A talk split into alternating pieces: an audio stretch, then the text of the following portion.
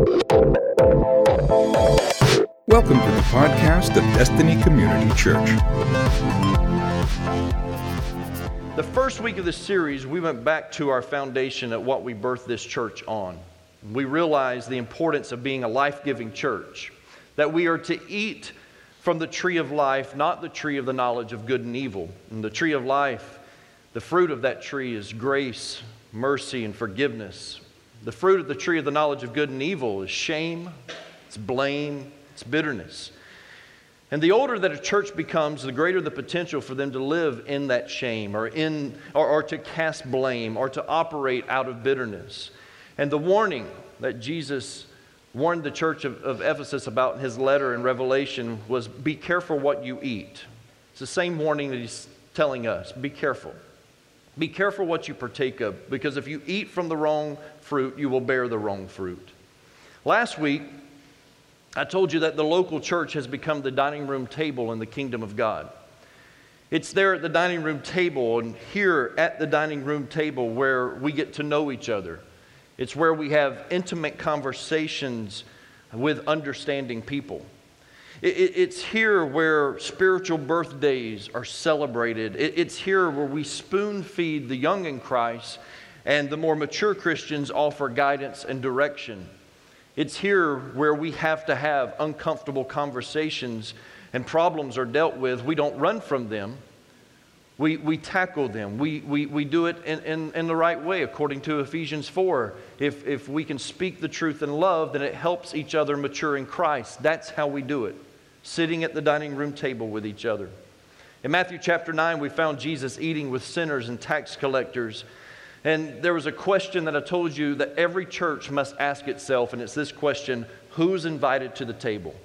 Who are we inviting to the table? And here at DCC, we have intentionally prepared an environment for people of all races and all walks of life, and we have continued to expand our table to reach more and more people. I like to refer to us as a smorgasbord of believers. That's what we are here at DCC. We are a smorgasbord of believers. And, then we had this beautiful time of communion together at the end of our last service. I grew up in a pastor's home. The needs were always met. I, I, the church was good to, to our family growing up. The church was good to us. God was great to us because even when my dad pastored smaller churches at times, the needs were always met. And we never went without. We always had food, we always had shelter, and we always had clothes on our backs. It may not have always been the clothes that we wanted, but we always had clothes on our backs. But we were never able to afford some of the finer things in life, like country club memberships. I had some friends in school, and their parents were country club members, but it wasn't on our radar. It didn't seem to bother us too much. We just never thought that much about it. And then as we begin to get older and, and, and becoming young adults, I, uh, my brothers, my, my father, and I, we, we started playing golf together. We took up the game of golf. And, and, and so we would always visit golf courses. We were never members of a golf course. You realize that. If you are not a member of that golf course, you are visiting that golf course. And so we would play golf courses all over North Florida and, and sometimes other places, but we were never members. And, and then one day, one day it happened. It was a beautiful thing. One Christmas morning, my sister in law gave my brother a country club membership at Lake City Country Club. What were those people thinking? You don't want a bunch of McKinleys out on the golf course. Why would you want them at your golf course regularly? I mean, this just wouldn't work. I mean, you know, there's, there's certain golf etiquette, you know, and, and some of my brothers were showing up in their jorts. Jeans that are shorts, you know, jorts, and, and it just wasn't proper protocol, you know. And so they, they allowed one of us McKinleys to become a member. And so with that membership, there were perks. And so we would, uh, we would now get to, to have, or, or have a round of golf at a discount. As long as we were with my brother, we could, we could play at discounted prices. We could eat in their, their clubhouse, uh, and we would receive a discount when we would eat there. Uh, we never took advantage of it, but you could use the clubhouse for, for parties and, and things like that. They had a swimming pool. And, and now, as long as our, my brother was with us, we now could, could swim in the, the country club swimming pool now. So there were perks with it. Recently, Pastor Andrew and myself, we met with the officers of the construction management company that is building our, our new facility, our new church. And they asked us to meet them at one of the more elite courses here in the Gainesville area. And so we met them for lunch, for, for lunch and a meeting. And uh, I won't bore you with all the details of the meeting, but I'll tell you this the food was very impressive. I, I remember I got this, this buffalo chicken wrap that was just phenomenal. It was, it was absolutely great. How many of you are hungry right now? Yeah? Yeah? Imagine second service. We're getting close, to, you know, so second service, they're really going to be hungry when I'm telling this. But, but it, was, it was good food. And, and so we ended our meeting, and, and uh, the, the following Sunday after church, Mandy and I got into my Jeep, and, and we decided that we were going to head into Gainesville to eat. Well, I said, Mandy, we should go to, to this particular golf course, and, and, and we should go to their restaurant there. I said, the food was really good. And so we're heading that direction. And en route, I thought to myself, let me just call and make sure that they're open. And so I called the golf course, and, and uh, while I was on the phone with them, sure enough, they were open, but they informed me that you had to be a member to eat at their restaurant. I didn't want to play golf, I just wanted to eat. And they would not allow us to eat at their restaurant because we were not members. So Mandy and I ended up going to BurgerFi. Yeah. It's more our style anyway, probably. Becoming a member of a country club, it has its perks. Unfortunately, too many people see church membership the same way. What can I get out of it? If I become a member of, of your church, what can your church do for me? What can it do for me? So they look for the perfect church for whatever season of life that they are in that can cater to that season. That's why at DCC we have always referred to the church membership as covenant membership. We've always said from the beginning, it's been covenant membership. We are in covenant with each other. That means there's no one person that is greater than any other person in this church. It means that we are all called to serve, not to be served. I want you to ask yourself this morning Am I serving this church or am I being served by this church? Since the beginning, we have been blessed at DCC with people who are just willing to serve. As I told you last night, nearly 150 of those volunteers showed up here for, for our, our annual dinner, and it was, it was a great time. But we've always been blessed with people who have been willing to serve. Before we launched DCC, our core group had grown from 15 to about 35 people. We'd never had a Sunday service, but now we had about 35 people in our core group, and we were just meeting on Wednesday nights. And so, just a couple of weeks out from our launch service, we had set the date for September the 3rd, 2006. Labor Day weekend. We're idiots. I don't know why you launch a church on Labor Day weekend, but we did it. We did it. And so we set the date for September the 3rd, 2006. And so for a couple of weeks, we began handing out job descriptions to those 35 people, and we began training them. You're going to be a greeter, and here's, here's a job description of what that looks like, and here's what we want you to do. And so we, we allowed them to become a greeter. Here, you're going to be an usher. Here's your job description. You're going to take care of children in the nursery. And so here's your job description. You're going to work in children's church. Here's your job description. You're going to be on the media team. You're going to be on the sound team. You're going to be on the praise team. And so we were, we were assigning out duties to these 35 people and we launched. Now we were ready for people. We were. We were ready for people to show up. We had no idea if they were going to show up, but we were ready for them to show up.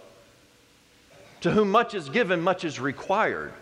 And so we were ready. As a church, we were ready. And they showed up 101 people showed up at our first service. And then we grew it to about 70 from there.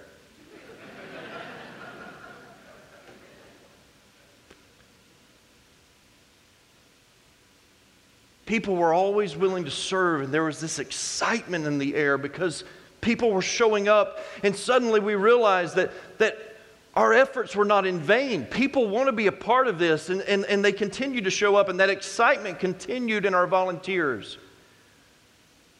It continued to our first Family Fest on Halloween night, 2006. It was in the parking area next to the, the student center over there.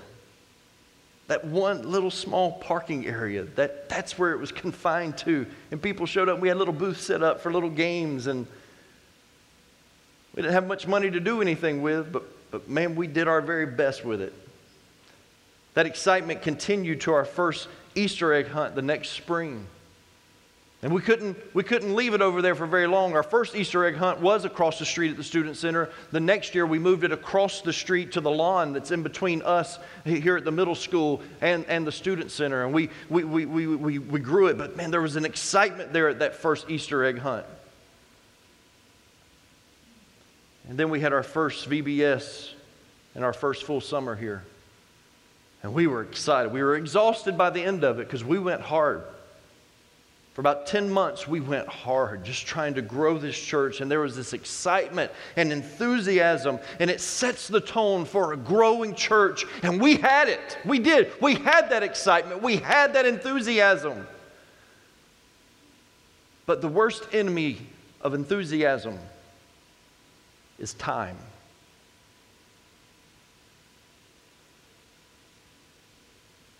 Time seems to take its toll on enthusiasm people in general, we just get tired of wonderful things and we don't even realize it.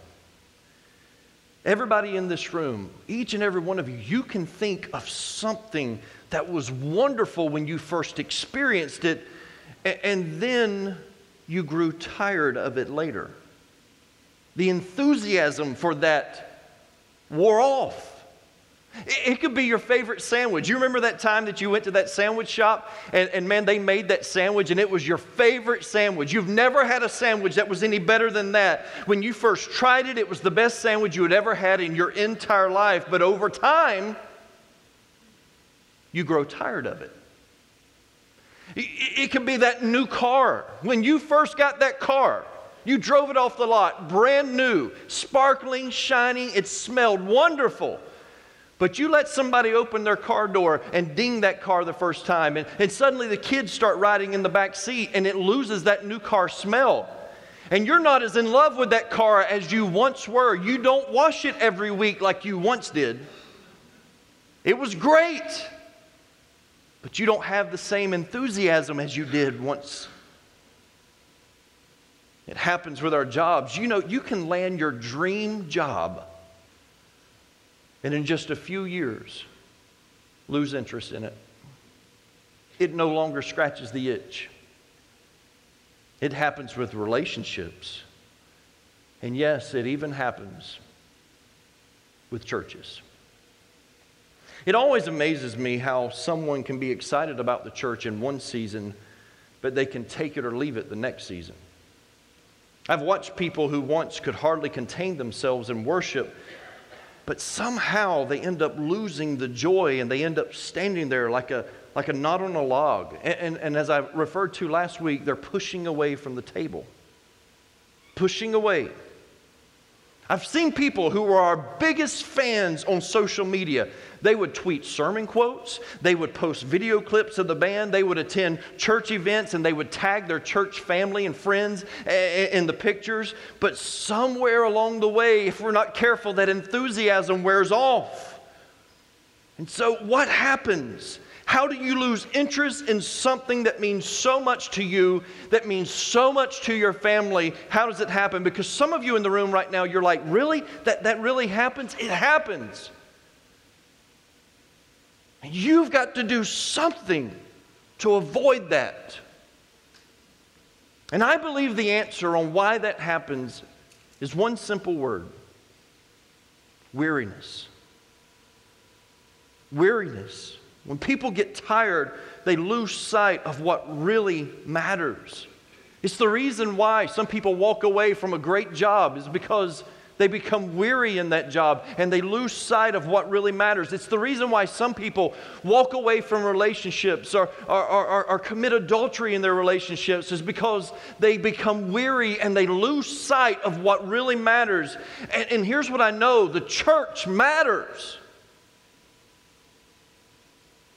Destiny Community Church, listen to me. The church matters. It matters so much that Jesus Christ gave his life for it. Ephesians 5 and 25 says Christ loved the church and gave himself up for her. That's us. He loves the church, and if he loved the church enough to die for it, what does it do to his hearts when Christians devalue the church? I know I'm preaching to the choir because you're here today. Obviously, church is important to you, right? You're here. How do you keep it that way? How do you keep that fire lit? The definition of weary is physically or mentally exhausted by hard work, exertion, strain, fatigued, tired. But I really want to focus on the second definition impatient or dissatisfied with something that when you are weary, you are impatient or dissatisfied with something. Church, listen to me weariness, it neutralizes excitement, it assassinates all hope, and it erases enthusiasm. When you become weary, when you are impatient or dissatisfied with something, excitement, enthusiasm, it fades away. And weariness is the enemy of what God wants to do in your life. Mark chapter 10. I'm going to read this morning from Mark chapter 10. In just a few moments, I'm going to read from Mark chapter 9. As you're turning to Mark chapter 10, here we find one of the most honest conversations that takes place in all of the Bible because it's what's really going on in our hearts. It's something that each and every one of us have had to battle. We've, we've all had to battle it at some point in time. And it's a feeling that we've, we've either had, we have, or we will have. Because here's what I know about each person in this room we all want to be recognized, we all want to be appreciated, and we all want to be viewed as valuable. Maybe you're not a public person. Maybe you don't want that publicly, but you want that privately. You want to be recognized, you want to be appreciated, and you want to be valued. And that's the conversation that's happening right here between Jesus and two of his disciples. Mark chapter 10, verse 35. And James and John, the sons of Zebedee, came up to him and said to him, Teacher, we want you to do for us whatever we ask of you. And he said to them, What do you want me to do for you? And they said to him, Grant us to sit, one at your right hand and one at your left, in your glory. Jesus said to them, You do not know what you are asking. Are you able to drink the cup that I drink, or to be baptized with the baptism with which I am baptized? And they said to him, We are able. And Jesus said to them, the cup that I drink, you will drink, and with the baptism with which I am baptized, you will be baptized. But to sit at my right hand or at my left is not mine to grant, but it is for, the, for those for whom it has been prepared. And when the ten heard it, they began to be indignant at James and John. And Jesus called them to him and said to them, You know that those who are considered rulers of the Gentiles lord it over them, and their, and the, their great ones exercise authority over them. But it shall not be so among you. But whoever would be great among you must be your servant, and whoever would be first among you must be slave of all. For even the Son of Man came not to be served, but to serve and to give his life as a ransom for many. James and John, the sons of Zebedee, two of his disciples, they come to Jesus and they ask Jesus for privilege. These two men along with the other disciples, had already served the kingdom of God faithfully. Like so many people that I've witnessed through the years, I've grown up in church. This is all that I know. Being a pastor's son, now being a pastor, I've only known church my whole life. And I have seen some of the greatest servants become disillusioned in what being a part of a church really is and what it really means. Watch some of the people that have done some of the greatest things for the kingdom of God lose interest in the church itself. And these men, James and John and the other disciples, they had already been a part and been used by God to move his kingdom forward in so many great ways. Uh, Jesus had already sent them out in pairs, two by two. I'm sure James and John, the brothers, I'm sure they were going out together in this. And he sent them out in pair, pairs and they, they preached repentance. And, and they, they casted out demons and, and, and they healed the sick. And then they came back and reported back to Jesus what they had done. These men had already been a part of, of faithfully organizing a crowd of 5,000 men, plus women and children, into smaller groups and then feeding them bread and fish. A great accomplishment. And then just a few chapters later, they do it again with 4,000 people. These were moments of true humility with these men. They had servants' hearts, but from time to time, pride would creep in. And that's what we have to guard against because the enemy of your soul, Lucifer, Satan himself, that's what his, his downfall was. When you get into it and you start studying, and I don't have time today to get into all of it, the Bible says that when, when Lucifer was the worship leader of heaven, that as he stood up high, as he stood up high, he was adorned with, with every gem that you could think of. Some scholars describe it that when the light of Jesus would hit him, he would look like a disco ball. He was reflecting the light of Christ. The problem with him is he no longer wanted to reflect Christ, he wanted to be Christ. Pride. Why would I lead someone else to worship you when they could be worshiping me. And pride gets in the way, and it is the trap that the enemy sets for each and every believer, and especially those of you that serve in the church. He wants pride to take over. He wants you to become like him. And on this particular day, they are fighting for a title because to sit beside an earthly king, it was a place of honor and it was denoting special trust and relationship with the king. And they wanted this. James and John wanted this. To sit at the right hand of the king meant that you acted with his authority. Those who came to you would treat you with respect and obedience as if you were the king yourself. So, sure, when pride starts rising up, that's exactly what you want. And James and John, they're just fighting for position, but it wasn't just James and John, it was all of them. We know this from Mark chapter 9. In Mark chapter 9, verse 33, it says, And they came to Capernaum, and when he was in the house, he asked them, What were you discussing on the way? So apparently the disciples are following Jesus, and there's this whispering, there's a lot of chatter going on. Trust me, as a pastor, when I see someone, uh, you know, just over there whispering in someone's ear, pulling someone off, off to the side, and, and when that chatter starts, the red flags go up. That's exactly what Jesus was seeing. The chatter was happening. He says, What were you discussing on the way? But they kept silent. For on their way, they had argued with one another about who was the greatest. And he sat down and called the twelve, and he said to them, if anyone would be first, he must be last of all and servant of all. Remember what I told you? Jesus was trying to put the kingdom in them, changing a worldly mindset. Just a short time later, Jesus would exemplify servanthood as he would get up from the dinner table at the Last Supper. And the Bible says that he would gird himself with the towel.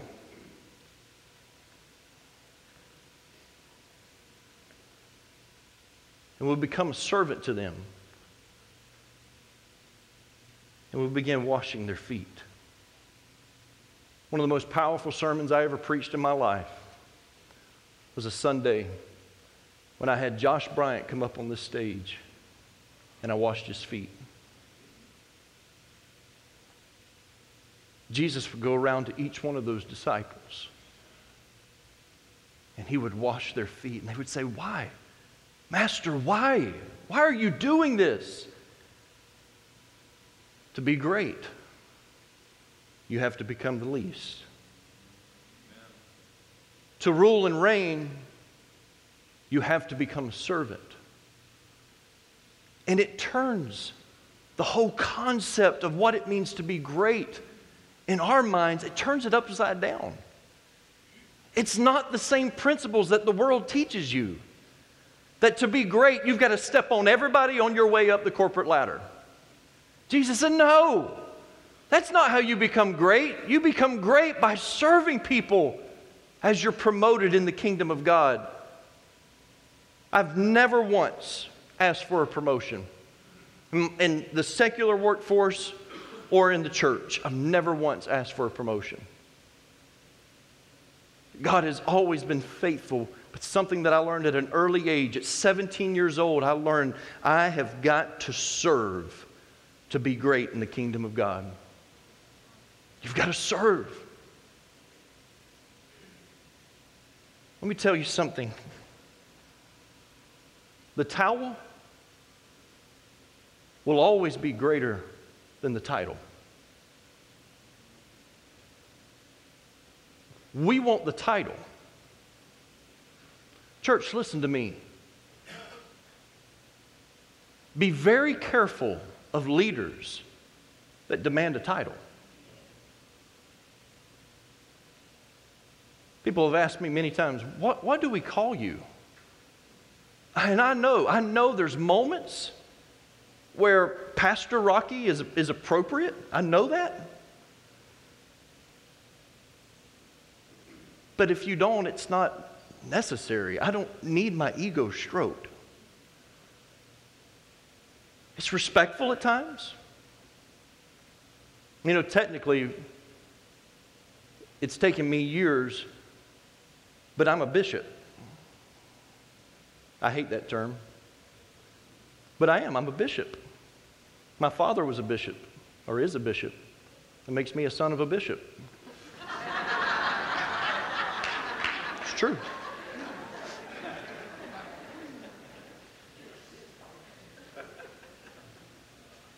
Truth be told, you can go online before you walk out of this service. Get your smartphone out. You could find the right website for probably around 1995.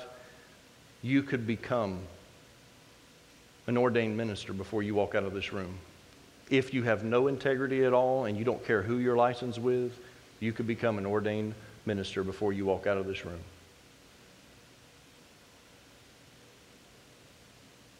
There comes a point in time when you've just got to be willing to lay the, the title aside and gird up the towel and say, you know what? I'm here to serve, not to be served. My staff will tell you, I have told every one of them when I hired them, I'm not hiring you to come and serve me. I'm, I'm hiring you to come and serve with me. I'm not exempt from this. And the towel will always be more important than the title.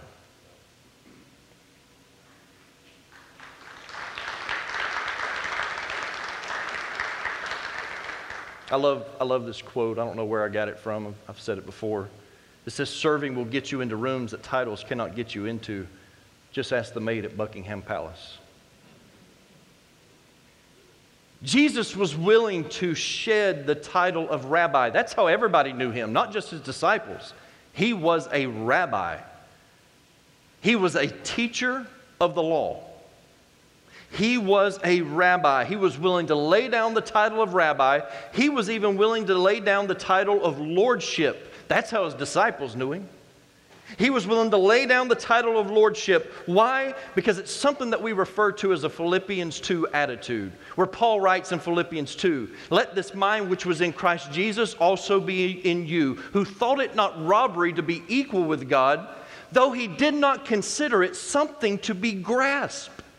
You hear that? Jesus knew he was God, but chose not to grab hold of it. Why? Because he chose to take on the form of, of humanity and empty himself and become a servant, is what Philippians 2 tells us. That's the mindset that we have to have, that Philippians 2 attitude. Let that mind which was in Christ Jesus also be in me. But you see, a, a, title can be more than, than a name that you want people to call you. It, it, can be that mindset. It, it's more like an entitlement, is what it is. And after all of these years, surely James and John deserve to sit at his right hand and his left hand. After all they had done for the kingdom of God, you can at least do this for us, Jesus. Church, listen to me. Be careful be careful. Entitlement will cause you to lose sight of His kingdom, and, and it will cause you to become more focused on your kingdom. And your kingdom will not change one life. It doesn't have the ability, it doesn't have the power to change a life. But I wanted the Ruth Award. I deserve it. I should have gotten the Nehemiah Award. I deserve it. Why did she get the Timothy Award? That's for me. Priscilla and Aquila, what, who would pick them? That's for us. But I deserve the solo in the Christmas production. It's my favorite. But I deserve a break. It's someone else's turn. And it's not biblical. We never take a break from serving. That's why He gave us, gave us the Sabbath rest. So we replenish and we come right back and we serve again. Something that I had to learn around 17 years old is that I had to alter my ego by laying my ego on the altar. I cannot function in the kingdom of God as long as my ego is rising up inside of me. D.L. Moody once said, There are many of us willing to do great things for the Lord, but few of us are willing to do little things. And, and so, how do we do this, church? How do we keep the excitement of serving His kingdom alive?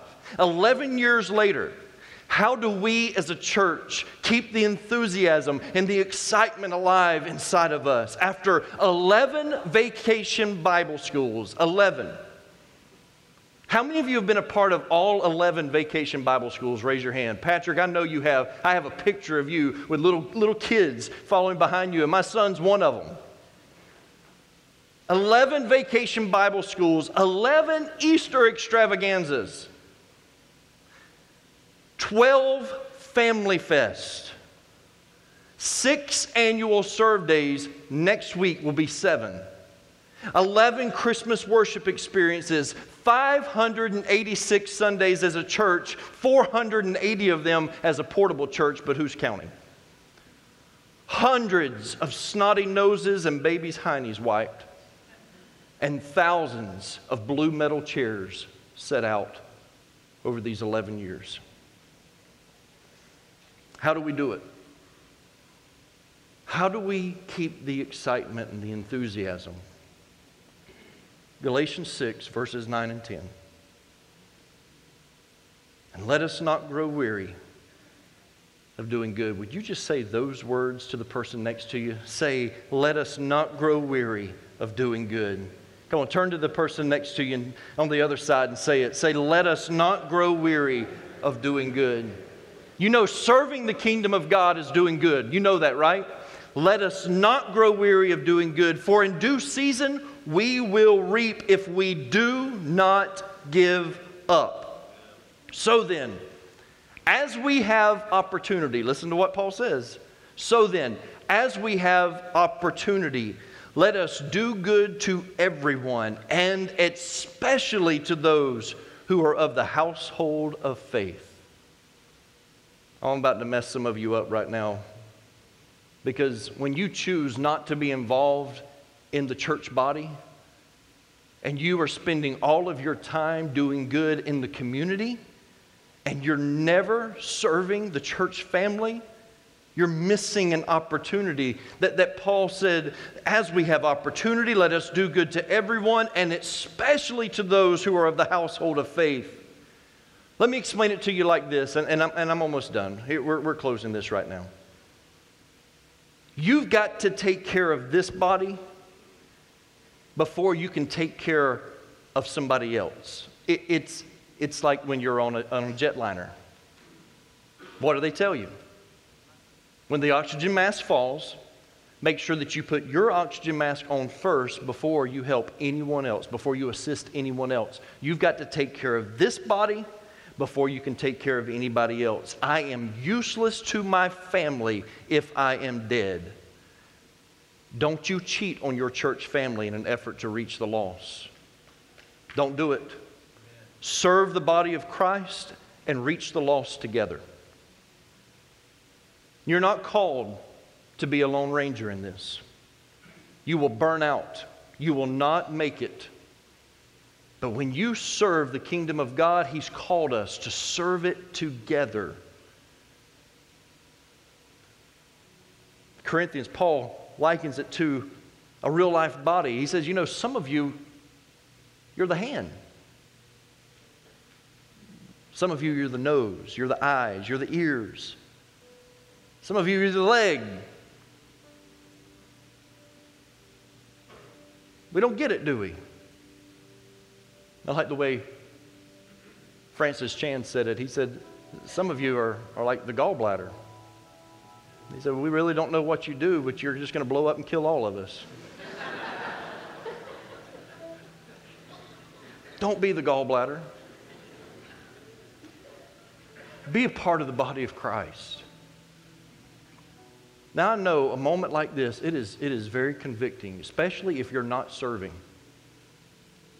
One of our children's leaders was with Jennifer at, our, at a conference just a couple of weeks ago, and I hope you don't mind, but Rachel, you shared this. At the conference, it was mentioned that Andy Stanley stood up in his church and stated, If you've been here for two years and you're not serving somewhere, maybe you should find a new church because we don't know how to help you grow. It's easy for a pastor of 36,000 people in multiple locations to say.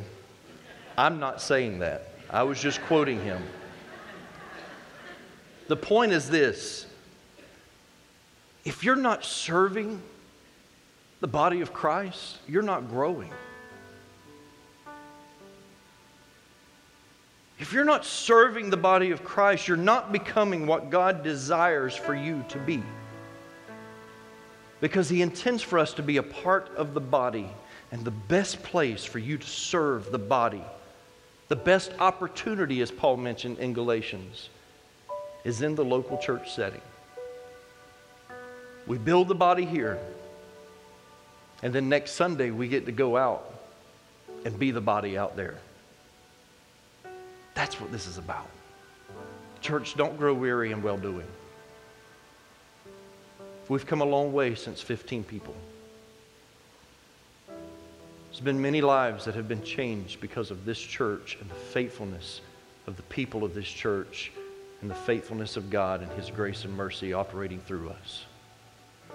Don't, don't grow weary in well doing.